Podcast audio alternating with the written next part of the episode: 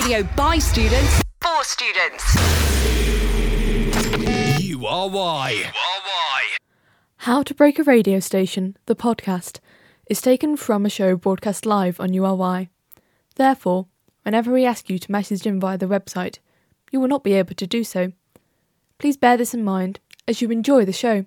Hello, good afternoon. Welcome to this week's edition of How to Break a Radio Station. This is your show here on URY, which over the course of this term will teach you how to break your very own radio station.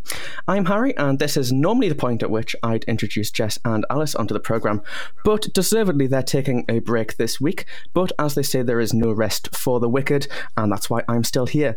Uh, I'm also joined by a few experts because this week we're talking about audio over IP. So I'm joined by Jacob gets invited to the Queen's Garden party without donating to the Rotary Club, Dicker. And Hello. I- hello. And Isaac, so working class, he was invited to David Miliband's son's birthday party, Low. Hey, hey. Uh, we were also meant to be joined by Mark's Weird Al, Weird Al Yankovic on meth Polikovs, but unfortunately, he's had a bit of a cycling incident and uh, won't be able to join us today. But we, of course, hope you get better very, very soon. Now, this week we are talking about audio over IP, as I've already mentioned. And before we go over to some experts, I'm going to tell you a little bit about the purpose of audio over IP and its wiring. So, with the now widespread introduction of internet grade wiring through buildings, it's only natural to want to apply it to the carrying of audio. Uh, think about the university of your campus. Say there is a big event in the lecture theatre in physics, but not everybody wants to get into that room uh, well, they can't. Everybody can't fit into that room, so you need to stream the sound of that debate into the neighbouring room so that the overflow can listen. And now these rooms don't have any built-in way of sending audio from the microphones of the first room into the speakers in the second, uh, and as well, you've got to think about the cost. Having to run multiple high high quality audio cables between the rooms and the relevant amplifiers that would be very expensive, and especially if the rooms were quite far from each other, the signals it's not going to be good when it gets to the other end. But uh, every single room, of course, has Ethernet to allow the computers to get onto the internet. Those little plugs in the walls that you plug the computers into, uh, they're halfway between connecting the rooms with half the effort. Uh, the Ethernet ports will lead to a central room with a patch bay.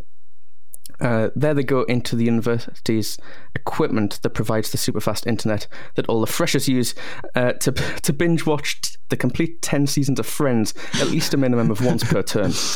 Uh, is it that much of a stretch to think that we could possibly use that port uh, to carry audio or any pretty much anything really? Uh, y- you've just made a great quality audio connection between two rooms with a 30 centimeter cable uh, patch cable from the internet. Uh, you can get six of them from a tenner. Compare that to the cost of running special audio cables for that full distance. Uh, that would be an absolute waste for for an irregular event. And don't forget the personnel cost. Someone from Campus AV would have to be there and lay the cable for every single event, making sure that everything's patched properly at both ends, security tape it down, uh, do a test before the event. That is not going to be cheap, and it's certainly not easy. And in reality, no one's going to be bothering to do that. Uh, if you can use existing cables, you are going to exponentially decrease the cost of both the materials in terms of cabling and the personnel cost for having an engineer either do one run at a time, which is certainly not cheap, or even making a permanent line, which is really, really not cheap. But there's something else that we can learn from the internet cables that produce the best quality reproduction of the audio, uh, of the original audio for the faithful listeners. You, are why. So the idea of uh, encoding audio or any type of other information into a digital packet is nothing new. Any everyone who's got a phone or a computer has been doing this for ages. Any information such as images, text, and indeed audio, like this stream, which majority of our listeners will now be listening to the show on, can be sent through the internet in an encoded format.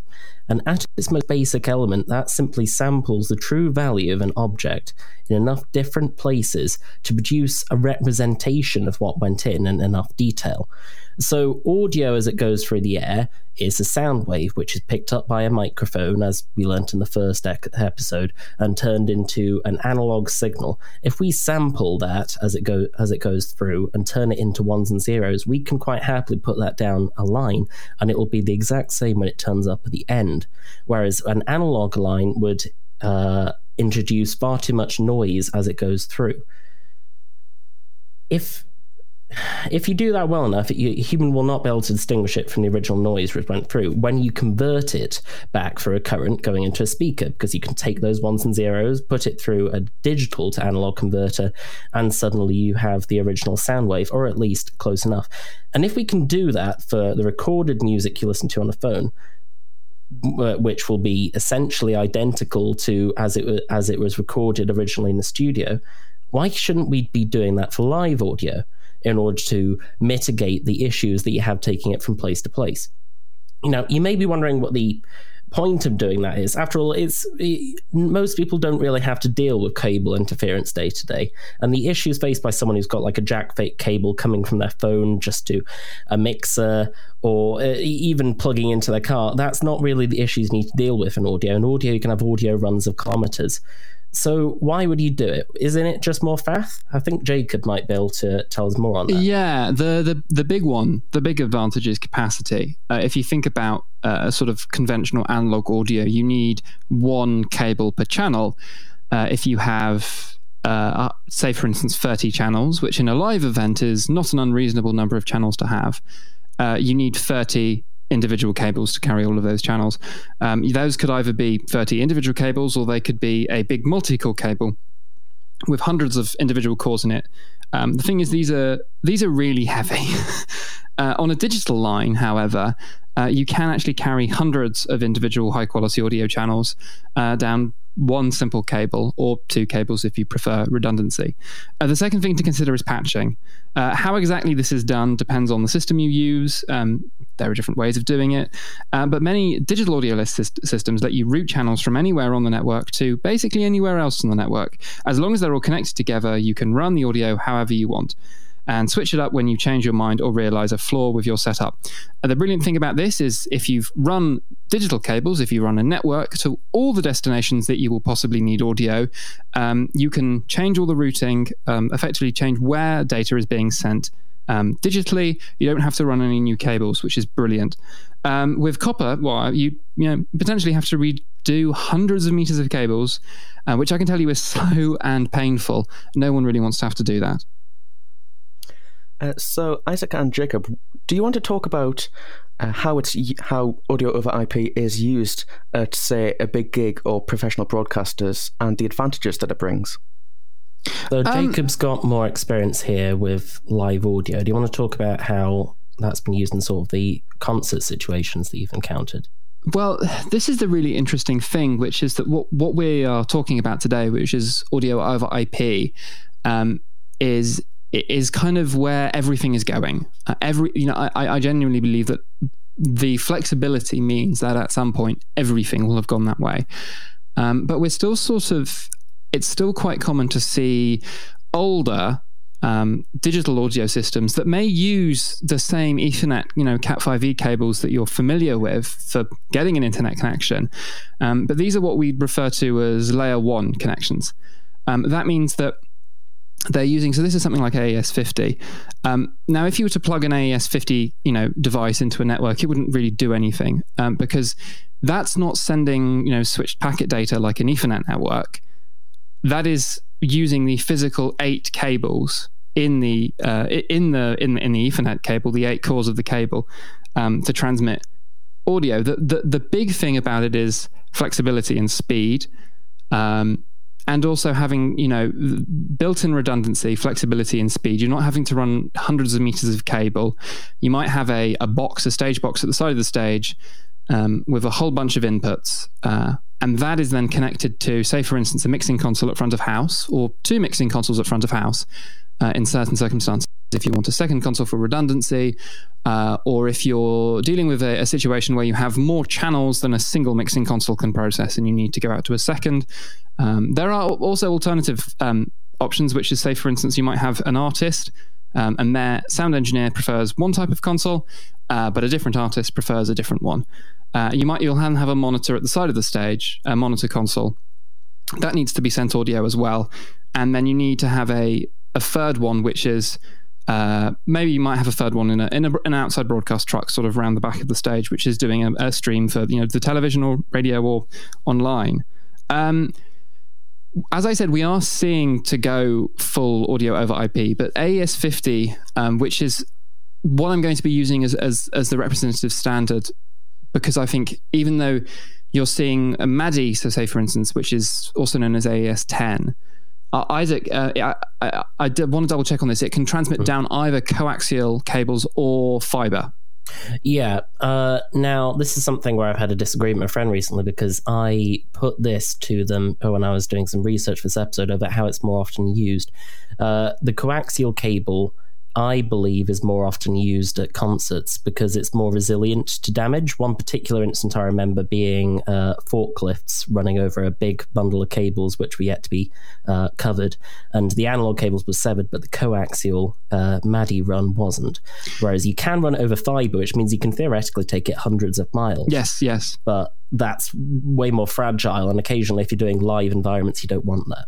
Yeah, the, the, the, the, reality is that we're talking about a, a physical layer here, and MADI behaves functionally identically over coaxial cable as it does over fiber.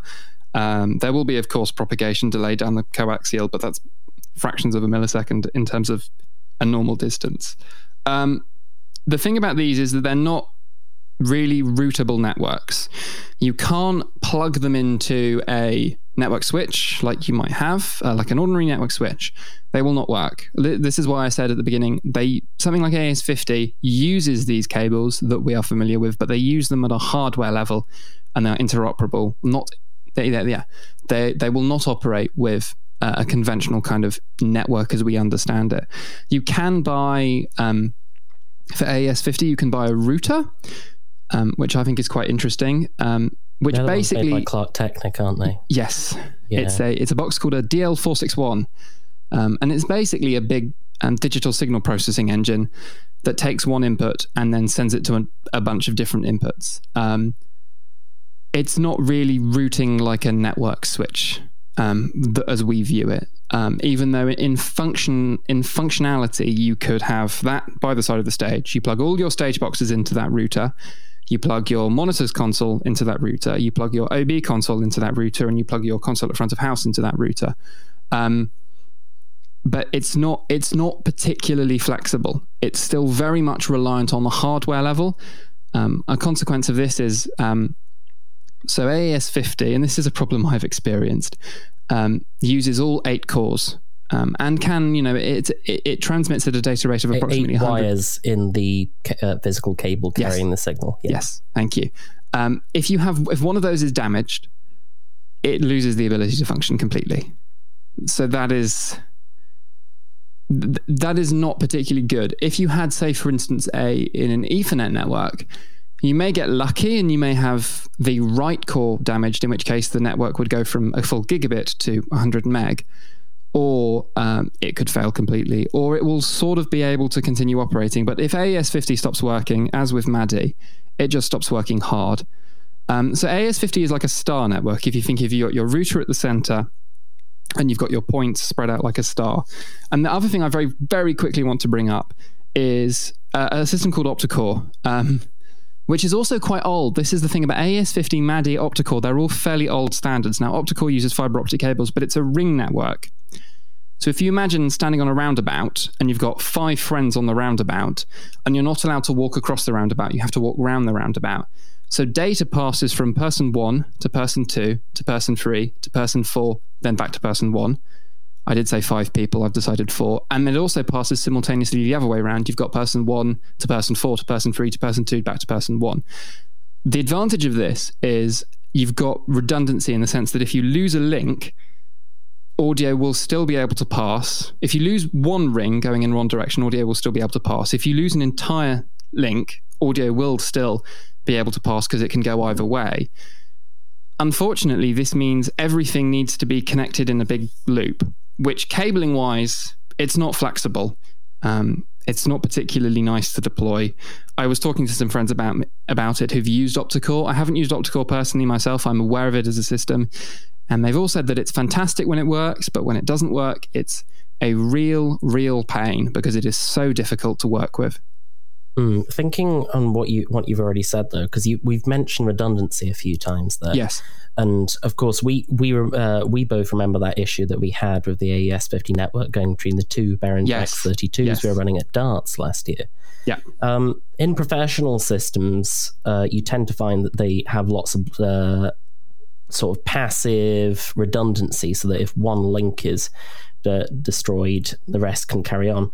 Does that, with with the systems you mentioned, doesn't really uh, make any difference to the sort of line level uh, clone systems for line level signals that the, they used to use in big concerts maybe 30, 40 years ago? that's really interesting. I don't have, I don't have a good answer to that question. I'm sorry. Um, I, I think the, the the reality is that you're right, which is any big deployment will have a physical level of redundancy built in. Um, optical AES 50 both make provisions for sending effectively two copies of the same data um, from one location to another. That way, if one of those cables became physically damaged, you could use the other. Um, and you would have you would have seen something fairly similar um, with the old analog multi-core snake systems. The difference is with those that you might have, say, for instance, a big snake with sort of 200 cores running down it um, that's capable of carrying sort of 60, 70 channels of audio. Um, and if you lose a channel on that, you just move to a different one on the thing, on, on that on that snake. Say, for instance, you've got a, a cable with that's capable of carrying 32 channels of analog audio down it, and channel one stops working, but you're not using all 32 channels. Say, for instance, channel two is a spare, you might go from using channel one to channel two. With digital audio, if your cable stops working, you lose all of your channels quite probably. So you do that that second layer of redundancy, that second cable, the second physical cable, um, is is so significant. Yeah, essentially seamless failover. Yes, yes.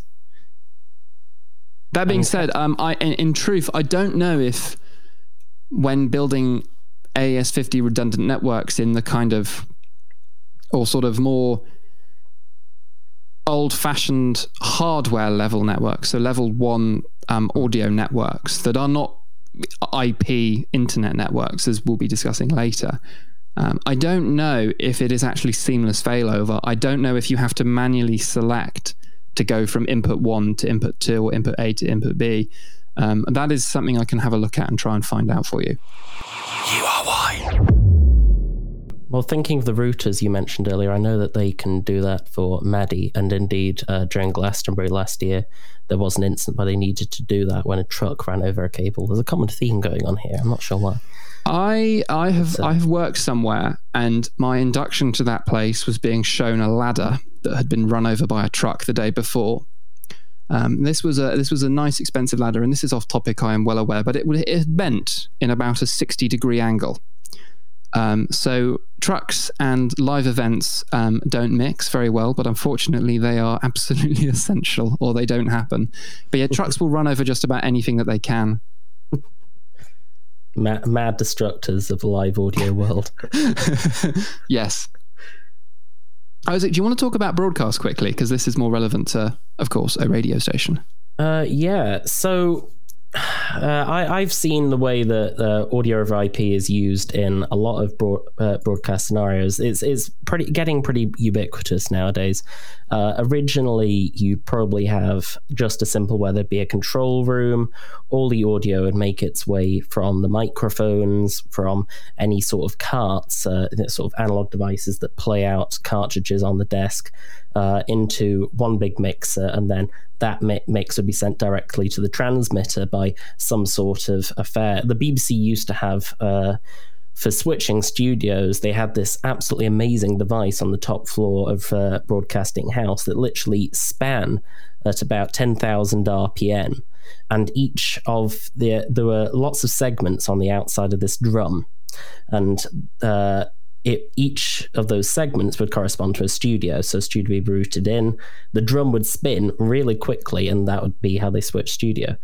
Whereas now, the way way that it's done is there will be one master control center active. Uh, the BBC will actually have two for each of their national radio stations, and one mainly for the local ones. And there, you know, there's lots of redundancy at all of the levels, naturally, as we've already discussed. But the, there's still the common theme of that all the microphones will go into a desk, all the music or from the playout will go into a desk. Sometimes that desk can be remote to the actual studio. At URY, we sort of have the privilege of that all our studios each have their own independent desk, which can be separated and operated off from elsewhere. Not necessarily. Uh, if you if you're a fan of classic FM, for example, uh, the common theme with all of those stations is that they've only got control surfaces in the studio. Yes, uh, which is sort of. Uh, an interesting term to think about, but anyone who's uh, in any remote way familiar with the mix with a, a audio mix will be you know they'll be be aware that there are faders. They can be uh, can be knobs. They can be uh, uh, actual linear sliding things. But there, there are ways that you control different things on the desk. Now the way that uh, you'll do it in broadcast nowadays is that rather than having a single uh, everything in one studio it will be somewhere else uh, it will be downstairs in the cellar where it's nice and easy to cool and where technicians can uh, touch it and enjoy it all day. Uh, rather than rather than uh, have everything in in one studio where presenters can touch it, because if you don't know, kids, presenters are the most destructive thing to radio equipment ever. yeah, that's very true. Um, I, I, I, was sent a message from a, uh, I'm not going to name them, um, former URY uh, alumni, so a former URY alumni, a URY alumni who works in the industry, who sent me a photo of a control surface for one of their mixers, which had had orange juice spilt over it and had decided to stop working completely. The cost of repair was many amount of money. The, now that, that actually brings up an interesting point because one advantage of isolating the thing that controls the magic box in the basement yes uh, from the magic box in the basement is that you can uh, keep one bo- box downstairs and control control it from any studio. Uh, that's how a lot a lot of transitions are done. Uh, to save money, they'll only spend what uh, money on one. Uh, they'll only spend cash on sort of one of these uh, Wheatstone or Axia boxes because they can go up to 30 grand sometimes. Mm-hmm. the ones that the BBC use for nationals are, e- are easily in that sort of level. And they will uh, uh, when they switch between studios rather than actually have two different independent studio setups a button will be pushed and suddenly the other studio will essentially be control- controlling uh, everything that goes out the door from that. Which uh, is nice because that, at that point, all you have in the studio uh, that can be damaged or presenterized is the microphones. It can have the he- uh, the headphones, uh, and you'll have you'll have the control surface. All of those will go into one box with one sort of network output in it, which will go down to where the actual equipment is. And you have no idea how much actual equipment there can be for a fully functioning ra- radio station. You'll have satellite feeds to bring in uh, stuff from outside broadcasts and reporters in the field. You'll have lots of different uh, phone app- applications, network stuff, because a proper radio station will probably have uh, direct feeds from BT, which will allow them to cr- basically create their own phone lines whenever they need to. There will be uh, all sorts of quality monitoring stuff, and of course the advert boxes if they're commercial. And each of these needs their own feeds into the broadcast chain the way you handle that and the way that you make sure everything plays nicely is by having one audio over IP setup, which is automated uh, for each of the different setups. Now, most people will probably be aware of the big national networks of radio stations like Capital and Heart, for example. What they do is that during the day, the main studio in Leicester Square will, will send them a single feed over an, uh, a virtual network, an audio over IP network run by BT, which will go directly to their studios. And then when you hear the adverts, that's the only bit you're hearing that's actually coming from the local studios until we get to the point where the news starts, where essentially the national feed will be faded down and the actual uh, news uh, news presenter will start talking. And it's only through the, the flexibility of audio over IP that they can achieve that sort of automation these days.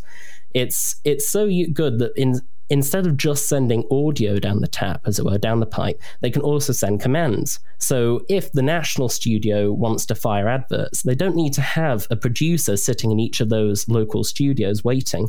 They simply fire a button, and that communicates with the machines at the other end in the local stations, and that does the job. And you can do that for jingles, you can do that for promos, and sometimes even for certain stations, they will even do special links, special sort of radio segments that you can only hear in a special in a certain area. It's uh, all very sophisticated and pretty neat, and it's simply by mixing the control aspects and the actual audio content aspects that you're able to do that. Now, thinking about the longer distance usages here, you have uh, lots of sources coming in from outside the station, as I've already mentioned, the satellite feeds and whatever. But the main one uh, is the reliable radio phone in. If you're if you're a big BBC local radio fan, you'll know that they always do their uh, afternoon phone ins throughout the week. And they're a varying quantity, and certainly the guests are a varying quantity. Uh, we at URY don't have this sort of system now. We use a phone line, but most of them will have what's known as a uh, oh Jacob, I've forgotten the term. You couldn't. Do you like a mixed minus box, a, a, a telephone debalancer? Sometimes balancer. Thank you very much. Yeah, uh, but and they generate a mixed minus. We don't need to go, go into what that is, but essentially that's how the actual phone ins come in. Uh, now, what if you, in the past, because obviously these networks have existed for decades now, they used to work essentially by sending the audio down a phone line. So, what? It, but it wasn't just a regular phone line. There is this system called ISDN. It's Integrated Services Digital uh, Network, which uh, means that two devices can have a phone number and they can send uh, data directly between each other which is important because in a regular network, things from outside that network can access it and it can be hacked. And that's all sorts of shades of nasty. If you've got two phone numbers, then you can say, okay, this ISDN box will only accept calls from this other number. And that's how, uh, for a number of years, URY used to accept the uh, big. Uh, the big top 40, for example, we uh, we accept the ISDN for a few years. Nowadays, we're getting into uh, more adva- advanced usages of these. Well, advanced in their implementation, not advanced in usage. The, the entire point is they're easy to use, and they're called Comrex boxes. Uh, that's sort of a uh, a brand name taken backwards to refer to the, gen- the general usage. The Telos Comre- Comrex boxes aren't the only items on the market, and indeed, lots of them will be uh, better at different purposes than others but they all use the same sort of solution, which is a SIP box. That essentially acts as a publicly addressable phone book on the network where you can say, I want to speak to this person. Can I speak to this uh, person? The, the SIPser uh, will come out saying, Yes, you can. Here's how you do it. And that's how you keep things isolated behind networks. You are wise. Now, the big obvious disadvantage to all of this is that rather than your simple system where you can plug a phone into a mixer via jack or even just use a telephone line, it all needs specialized equipment, and that equipment is very, very expensive. Just have yeah. a look on a Studio Spares website or something just shoving audio down the copper will not be good enough. And you're going to need devices and I rent to interpret that. And as me and Jacob have found many times, most oftentimes those devices can be by the same manufacturers, same product line, and they still won't speak to each other anyway. And you'll never that, be able to figure out why without a, a oscilloscope. that that is it's it's a sort of a uh, the, the, the, in the audio world there are various manufacturers who really like the idea of keeping you inside their product ecosystem and will effectively not let their products talk to other products, even though the two products should be perfectly capable of doing so. Um, and it is yes, it's it's a frustrating thing. That's that's sort of where Dante comes in, though, isn't it? Which is the system URY uses. Yes. Because that can be lots of different devices by lots of different manufacturers. But theoretically, and you should know for the benefit of listening audience, I have my fingers crossed while saying this because that's how you do it in real life. That's the professional solution. They should all speak to each other and everything should be fine. Uh, they, they are generally very reliable and they can do everything you need to. Slight problem, they're very, very expensive. Yes. Uh, the the cheapest you can get of the Dante Avio, as Jacob has kindly noted for me, is about 130 pounds each. And in order to replace one five pound copper cable, which can usually go about 100 meters before you start to get issues with it, will replace. Uh, you, you, that cable probably costs you about 40 pounds, and you need two of the Dante devices, so 260 pounds. In It's actually slightly worse than that because not only will you need a cable to connect those two Dante devices together, but those Dante devices those Dante devices require something called power over Ethernet, Mm. which is where the network switch that sits in the middle um, supplies them both with power. Those network switches, of course, you won't, you could get one network switch and that will run maybe you know 20, 30, 40 Dante Avios, um, but it's not cheap.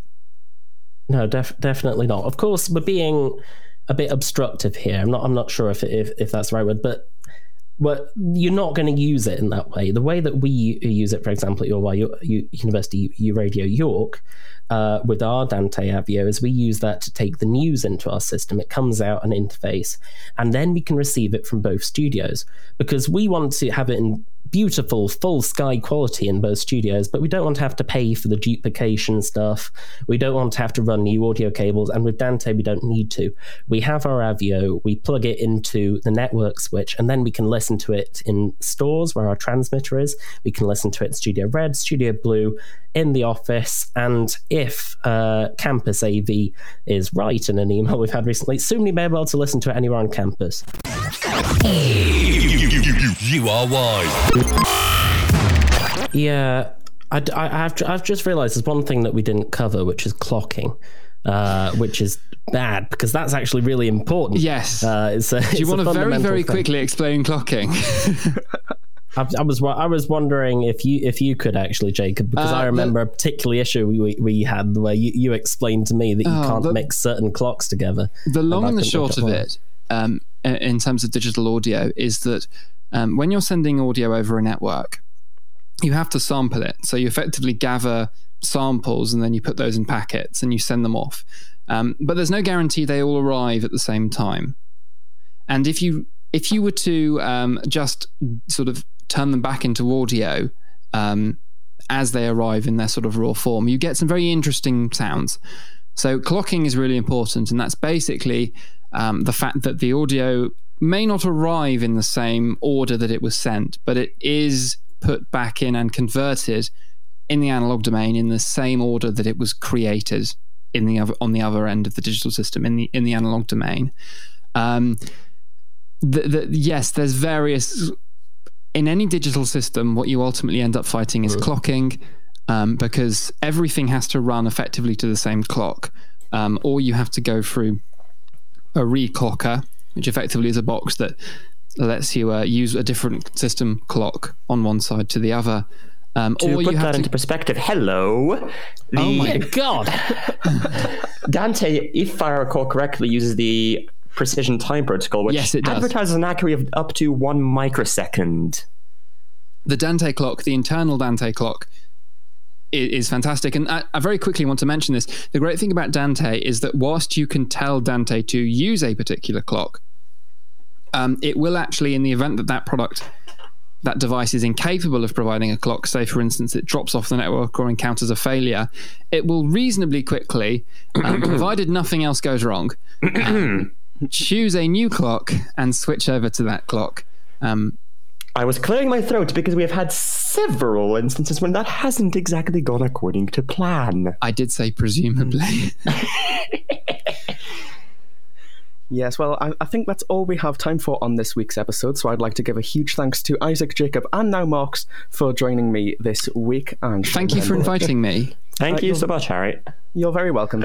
and do tune in to the programme again next week where I'll be rejoined by Jess and Alice. Yes, that's right, Harry. Next week we'll be talking about effects, reverb, and delay, so do tune in and listen to that episode. But if you haven't already had enough of Audio over IP, you'd like to know a bit more, then there is an exclusive interview. Uh, URY interview with Ross Collier of BBC Leeds.